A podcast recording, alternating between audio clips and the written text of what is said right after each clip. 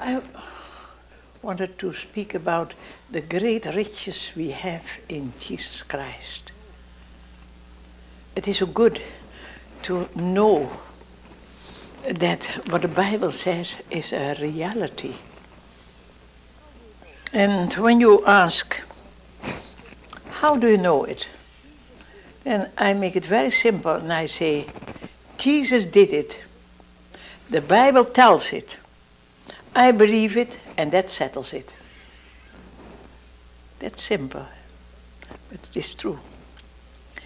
In Colossians 1:11 is written as you live this new life we pray that you will be strengthened from God's boundless resources so that you will find yourself able to pass through any experience and endure it with courage.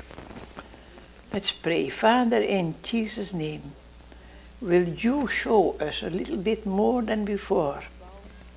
Make it very clear to us what boundless resources your word gives. How rich we are, Lord. Thank you. Amen.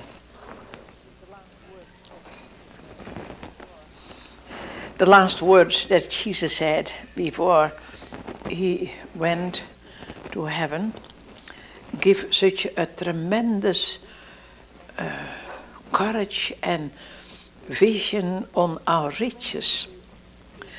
In Matthew 28 18. Matthew 28 18, we read Jesus came and spake unto them, saying, All power is given unto me in heaven and on earth. Go you therefore and teach all nations, baptizing them in the name of the Father, the Son, and the Holy Spirit teaching them to observe all things whatsoever I have commanded you. And lo, I am with you always, even unto the end of the world. That is the greatest riches. That the Lord Jesus is with us. A greater joy it will be when we will not only know that He is with us, but we will see Him face to face. And that will come perhaps, that will happen perhaps very soon, when Jesus returns. But we have in the meantime to really uh, be a light of the world. The Bible says, he that Jesus has said, he who believes in me, the works that I do, they will do. Because I go to the Father. You and I, greater works than Jesus did. Yes. That is a reality because he is with the Father. And Jesus does greater works in this world through you and me. Greater works than in the time that he was in Palestine. At this moment, we can reach over the television millions of people. That was not yet possible in the time that Jesus was in Palestine. And Jesus uses that all these new riches, technical riches of the world. And now let us just um, realize what it means that we are called to be the light of the world in this very difficult time. We have a struggle, a fight not against flesh and blood, but against the very representatives of the headquarters of evil. The fight, the struggle, is so severe in this time. It is as if there is a, a mobilization of demons in the world. The devil uh, works so hard. But it is good to know that although the devil is strong, we know that Jesus is stronger. Now, I stood during the war when I was a prisoner every day before the crematorium. Every day, about 600 bodies were, were burned there. I did not know before that a week before they killed all the women of my age, I should be set free by a miracle of God and a blunder of man. So I have looked death in the eyes, not once but often. And when you look death in the eyes, you see the things how they are, the things in proportion, the great things great, small things small. And there I have seen what it means to have a security in the Lord Jesus. All the securities of the world had fallen away. And that is what Paul wrote when he was in a terrible prison where his hands were chained at the hand of two guards. And he wrote to Ephesians, I count everything as loss. And he wrote it, and I can say exactly the same that I've experienced that. I count everything as loss compared with the priceless privilege, the overwhelming preciousness. That this is written in the Amplified New Testament. The surpassing worth and supreme advantage of knowing Jesus Christ, my Lord and of progressively becoming more deeply and intimately acquainted with Him. That's what I felt, what I knew when I stood there waiting to be killed. It was Amy Carmichael who once has said, when the heart has learned to trust God as he should be trusted, utterly, without reservation. Then the Lord throws wide the door of the treasure house of grace and bids us go in with boldness and receive our share of the inheritance of the saints in life. It was Father Mitchell who has started the Go Ye Fellowship with his children and the friends of his children, who, whom I heard once say, each redeemed heart is a vast reservoir of potentiality for God, laid up in store for the drinking of eternal joys to come. Yes, boundless resources we know that we stand on the front line of a battle, more severe than ever before. But I heard once say a minister, God's logistics are perfect. And I like that. Do you know what logistics are? In the World Book Encyclopedia, I read the science of providing and maintaining men, equipment, and supplies for military operations. The logistic officers and soldiers have a very important thing to do. They do not stand on the front line, but they take care for everything that the people on the front line need. And now you and I must realize that we stand on the front line, but that God's logistics are perfect and we can uh, depend on Him, and we can find in the Bible what these logistics are. For instance, we have power through the Holy Spirit. That's what Jesus said in Acts 1:5. You will receive power after the Holy Spirit has come upon you. That means that that very important thing power is available for you and me. We have a vision. Where there is no vision, the people perish. And God shows us through the Word the vision on God's plan. And God has no problems, only plans. and in the Bible we can read it. Sometimes I have the idea that when the Bible authors speak about the riches that we have now and here, they can hardly find words to express and to tell what our boundless resources are. God has, through the Spirit, let us share His secret, things which I saw not, and ear heard not, which entered not into the heart of man. That's what God prepared for them that love Him. When I read the Bible, I'm always amazed about the uns.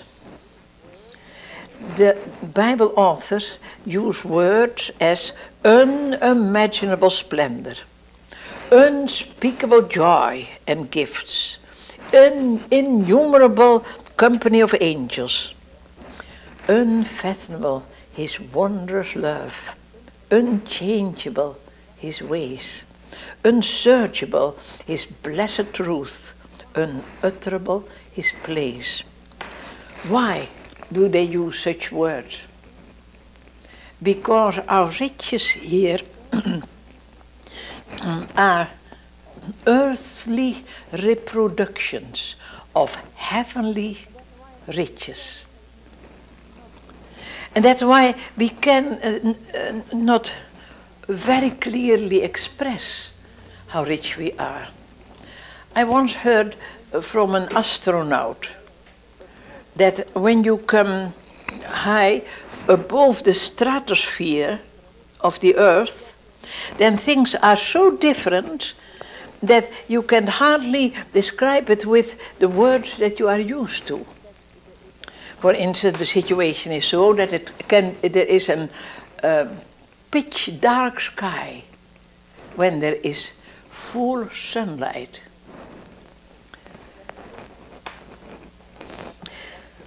when he told me that, I thought of a legend that I heard of two monks. They were talking together about their great riches in heaven. And they said to each other, Say, when one of us dies before the other, then he must come back one moment and just tell us a little bit, uh, tell each other a little bit of how the heaven is. All right, they promised each other, and one died, and the next day he came back. And he said two words totaliter aliter. That means total different. Yes, that's what waiting us. A riches, a divine, a celestial riches, so total different from what we experience here that eye has not seen and ears have not heard it. It hasn't come into our hearts. What God has prepared for us. My father uh, thought very much about these things. And when we had a very happy evening, when there were friends who had come and we had much joy together, or we had made beautiful music, and then Father uh, uh, thanked the Lord for the beautiful and joyful evening. And he said to us, children, the good thing is that when we enjoy such um, great, um, such happy evenings, we can know that it's a very little small foretaste of heaven. The best is yet to be. That, what we have experienced today of the joy, is just a very little bit uh, when I, I compare it with the great common glory. Yes, that's why we can, we can enjoy things of the world. Because we know the best is yet to be. And because we receive our riches from the Lord. And it is good to enjoy life. Have you ever heard of the Sadhu Sundar Singh? He was an Indian man. And he had a conversion like Paul. He has seen Jesus. He hated Jesus and the Christians. And then suddenly he saw Jesus. From that moment on, he said, Now, when I see that you are alive, I will be a Christian sadhu. Now, a sadhu, that is someone who has never money and who does nothing else but telling other people his religion. And now he told the other people about the Lord Jesus. He became the first Christian sadhu. And he came also in Holland. I was still young, and with a whole group of young people, we were sitting at his feet, and he told about the miracles he had experienced, the visions he had seen. And I remember when he told that all, I was a little bit sad. When I was a moment alone with him, I said, Mr. Sadhu, may I ask you a question? I know that Jesus is with me. I know that I'm a child of God. I know that when I die, I go to heaven because Jesus has carried my sins at the cross. But I've never experienced a miracle. I've never seen a, a vision like you did. What's wrong with me? And then the sadhu said, Sometimes people come to me to see a miracle. When they come again to me, I will send them to Corrie ten Boom. That I know that Jesus is alive, that's not a miracle. I have seen him, but you have never seen him. And you know that he is alive. Is that not a miracle of the Holy Spirit? And it was just as if the Lord opened a curtain that I saw the light better than before. Yes, isn't it a miracle that you know in whom you have believed? That you know that Jesus is with you. You've never seen him. And you believe in him. That is a miracle of the Holy Spirit. And it is good that we soak in the Word. That we read and reread the Bible, that we learn by heart and we find out how rich we are now and here. And the best is yet to be. God's logistics are perfect, and that's why we can obey Him even when He gives us a difficult job to do. I remember that once God gave me a dangerous thing to do. It was in a concentration camp. There were 150, yes, I believe 150 young prisoners, Dutch of our Dutch group, who uh, were sent to an ammunition factory. Now, an ammunition factory was a terrible, dangerous place, for they were the targets for the, for the enemy to be bombed. I was so sorry when I saw these 150 girls, young and young prisoners, uh, when, that they were sent there. And the interesting thing is, that only one of them died. And we who stayed behind, only 20% have come through. But when I just told the Lord that I was so concerned about these 150 young prisoners, the Lord gave me a job to do. So dangerous that when I think of it, I still tremble. But I obeyed. I'd heard that at midnight, 12, they should leave the concentration camp through the big gate.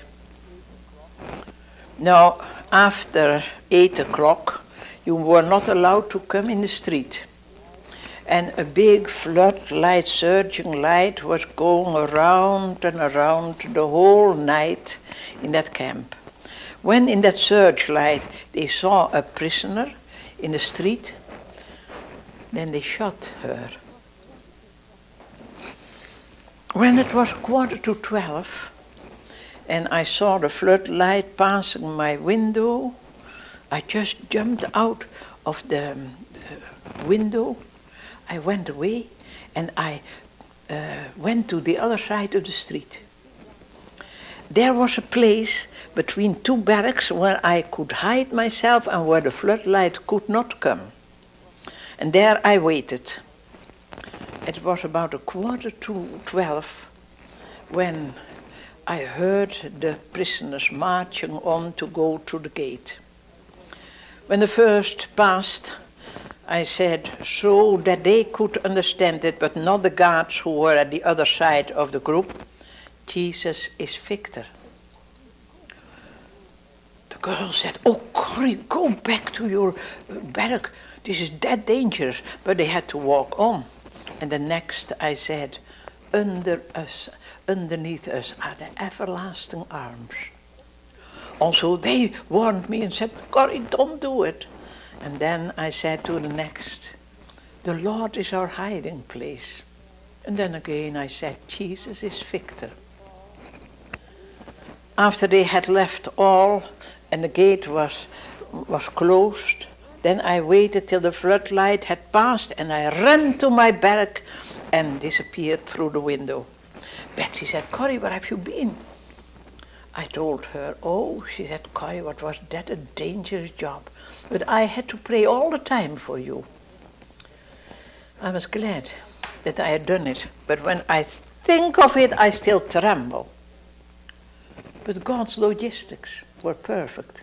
And so I could go and work on that dangerous spot. It is so good that we realize that we are used by God to build the kingdom. I remember that once three men were building a wall. And they asked one man, What are you doing? He said, I'm building a wall. The second one they asked, What are you doing? He said, I am earning money for my wife and children. They asked the third one, and he said, I am building a cathedral. Do you see it? They all three did the same work. But that last one had a vision.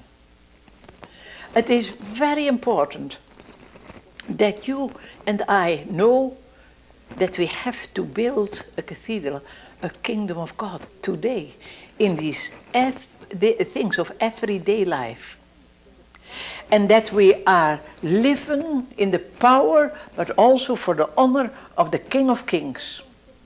And then we understand that we stand on victory ground. For Jesus was victor, he is victor, and he will be victor, and he makes you and me more than conquerors. Nothing limits the supplies we get from God save our capacity to take. After surrender, the Holy Spirit makes us capable to take. That's why you and I have to surrender all. And then we can do the job. Then we can be ready for Jesus' coming.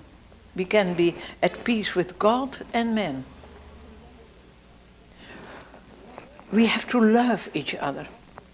We have to be the light of the world, ambassadors for Christ. Oh, and I read in the Bible what all we have to do, and I think, no, not I. I cannot. But we have not to try. It is not try, but trust. It is not do, but done. Our God has planned for us great victory through His Son. When I try to let this stick stand on my hand, I have no success. When I try the whole day, it cannot stand on my hand. Nevertheless, I will tell you something. I can have this stick standing on the top of my finger solidly. Do you see it? It stands. Why? Because my hand keeps it. And we are not able to have a victorious life when we do not surrender to the wounded hand of Jesus. But when we do it, his hand keeps us from falling. And will once present us blameless and with unspeakable joy in the day when Jesus Christ reveals himself. Hallelujah. What a joy and what a security is that. You know, the promises of the Bible are available. I remember that once I was in a prison in Africa, and I have spoken very much in prisoners, in prisons, because I understand the prisoner. I know how it feels behind a door that you can only open from outside. I've never seen such a terrible prison as there in Rwanda. Everything was dark. The people were sitting on the ground, and it had been a tropical storm and rain, so it was all muddy. And they were sitting in the mud. One had a piece of paper, sitting, another had a branch. I said to these people, why don't uh, we go into the building? They said, oh no, the building is far too small, even in the night. Half of us must stay outside. The darkest were, were the expressions of the faces. The universe were black and the, the buildings were uh, dark, but these faces, oh, what a despair was there on the faces of these men. And when I stood there, I said, Oh Lord, give me a message of joy. In your word is said that the fruit of the Spirit is joy. Lord, will you give me joy? And let the joy come into the hearts of these dark and sad people. I claim your promise, Lord, that the fruit of the Spirit is joy. And I started to speak, and how the Lord did it, I don't know. What I said, I don't know. But I know this that there came a joy in me that flew through uh, me and reached these people. Several just, I saw changed faces, and they looked happy. And when I spoke and when I said, people, that, that, is, that is the Lord Jesus in you who makes you happy. Some remained very sad. And I said, um, I told them, some of you do not look joyful. And I understand what you think. you think, oh, that lady can tell about the joy of the Lord. But after she is through, she goes away and uh, goes to another country perhaps. But we have to stay in this horrible place. I understand that you think that. But friends, I have experienced the joy of the Lord in a prison that was worse than yours. 97,000 women were killed or died in that prison where I was. And there, in that prison, where I saw my sister starve before my eyes, I've enjoyed the joy of the Lord. Because I got more intimately acquainted with Jesus Christ. And when you come to Him, He will give you that joy also in this prison. And I must say, there was such an, uh, an open atmosphere there. And afterwards, I told him, now you can ask Jesus to come into your heart, and I told what that meant. I said, now who of you is willing to do to do that and ask Jesus to uh, come in your life? And they all raised their hands, also the guards. Now, when I give an invitation and everyone um, raises hands, no, then I always think, hmm, that is mass suggestion. I don't trust that. But I had to believe it because I saw in the eyes the joy of the Lord. The Holy Spirit had done a great miracle to give joy in such a surrounding. I'll never forget when I went home, uh, I, when I left the, the prison, I came in the street And the guards and the prisoners all brought me to the car. I was amazed that they were not afraid that the prisoner should run away, and they stood around the car and they shouted something again and again. I said to my interpreter, um, missionary, say, what do they, what do they shout? She said, they shout, old woman, come back, come back and tell us more of Jesus. and then she told that she had been in that prison and she had brought the gospel, but she said, I didn't come back. I thought it was just in vain. But today I have seen what the Holy Spirit can do. And now I will go every week. And later she wrote me a letter that every week she went, and the feast is going on, she wrote. The joy of the Lord is our strength. That was really such a great reality. Now, these logistics, what are they? First, the vision. How good is it when we read in the Bible that the, what the promises of the Lord are? One of the logistics is that we have wisdom. Yes. You have wisdom, we know that the moment that you receive the Lord Jesus, and when you have never done that before and you do it now, then the wisdom of the Lord is yours.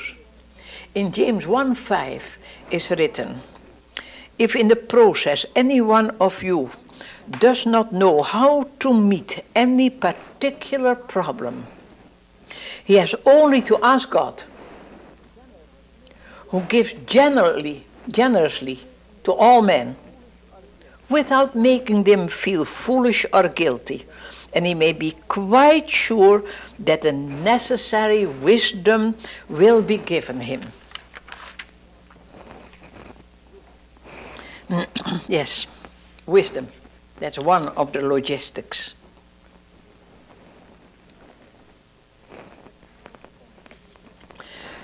But how can we understand this? So often we live as beggars because we do not understand the, the truth of the, of the Bible. And also this, the Lord has provided that, for it is by the Holy Spirit that you understand how rich you are in Jesus Christ. 1 Corinthians 2.12 is written, The marvelous thing is this, that we now receive not the spirit of the world, but the Spirit of God Himself, so that we can actually understand something of God's generosity towards us. You see, it is the Holy Spirit, and that is why we have to open our heart and obey that commandment be filled with the Spirit. The Bible has no suggestions, only commandments, and that's the sweetest commandment of the Bible. We know about the things Paul says in 1 Corinthians 2, verse 19. We know about the things because God has sent His Spirit to tell us. And His Spirit searches out and shows us all of God's deepest secrets. Do you understand that? Therefore, it is for you and me. And I repeat what once I told some of you about the woodpecker. A woodpecker ticked with his beak against the stem of a tree, like woodpeckers do. And the same moment the lightning struck the tree and destroyed it. And the woodpecker flew away and said, My, I didn't know that there was so much power in my beak. Do you see? What a stupid bird. He thought it was his beak, but it was lightning. And when you say, I am a victorious Christian because I am such a good Christian and because my faith is so strong, then you are just as, as um, stupid as the bird. It is the Holy Spirit. He makes us understand. And that's, uh, that is also such a great uh, quietness, a rest, a peace. This morning, I was a little bit tired and I thought, oh Lord, now you must give me uh, strength and inspiration to give a message. And I suddenly said, Oh Lord, what a joy is it that you give it and you are able. And I had just joy to come here. And so it is so very important that we do not look unto ourselves. Look around and be distressed. Look within and be depressed. Look at Jesus and be at rest.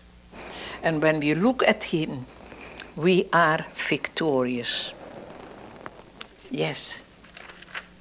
What is it a joy that we are no beggar but king's children, but we must cash our checks. I heard a story of a woman who was in a theater and she lost a beautiful a brooch. And when she came home, she thought that the brooch had disappeared.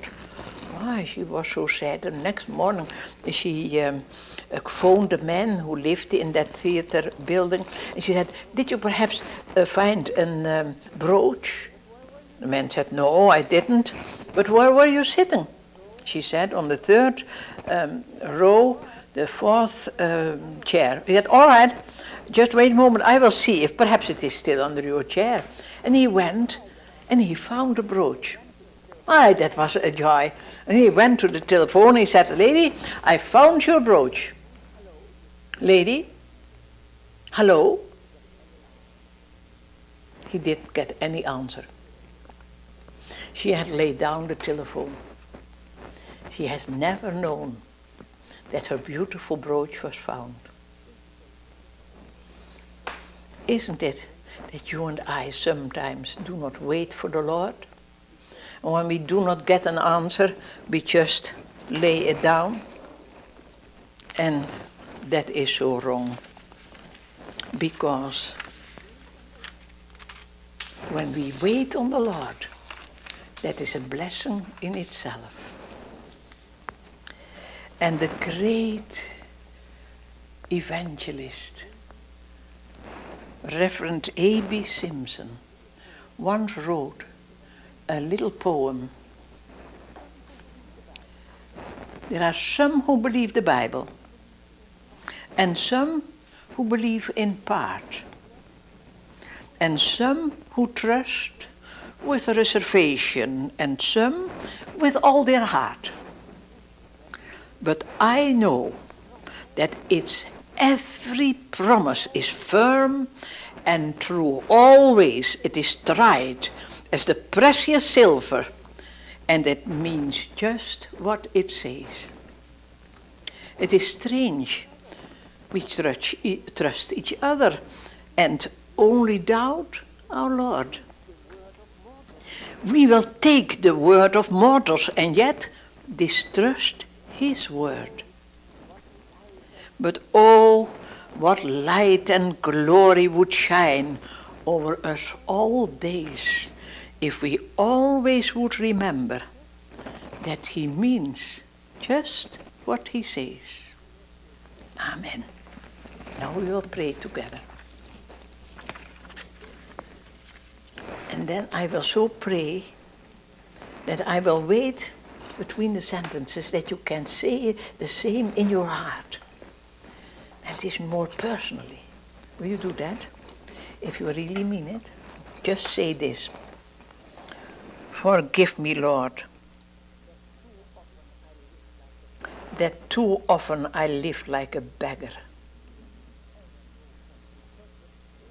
And you have suffered so much, Lord Jesus,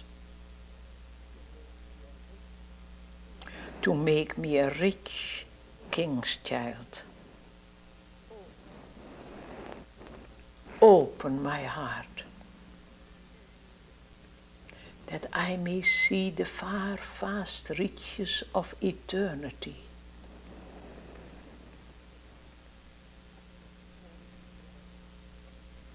Holy Spirit, make me so that in the everyday life, also today and tomorrow, but also when storms should come,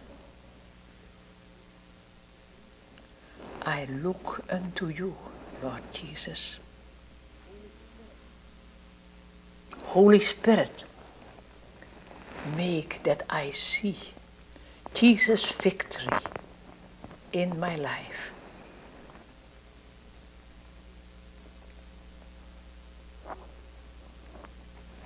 Make me to be progressively more intimately acquainted with Jesus.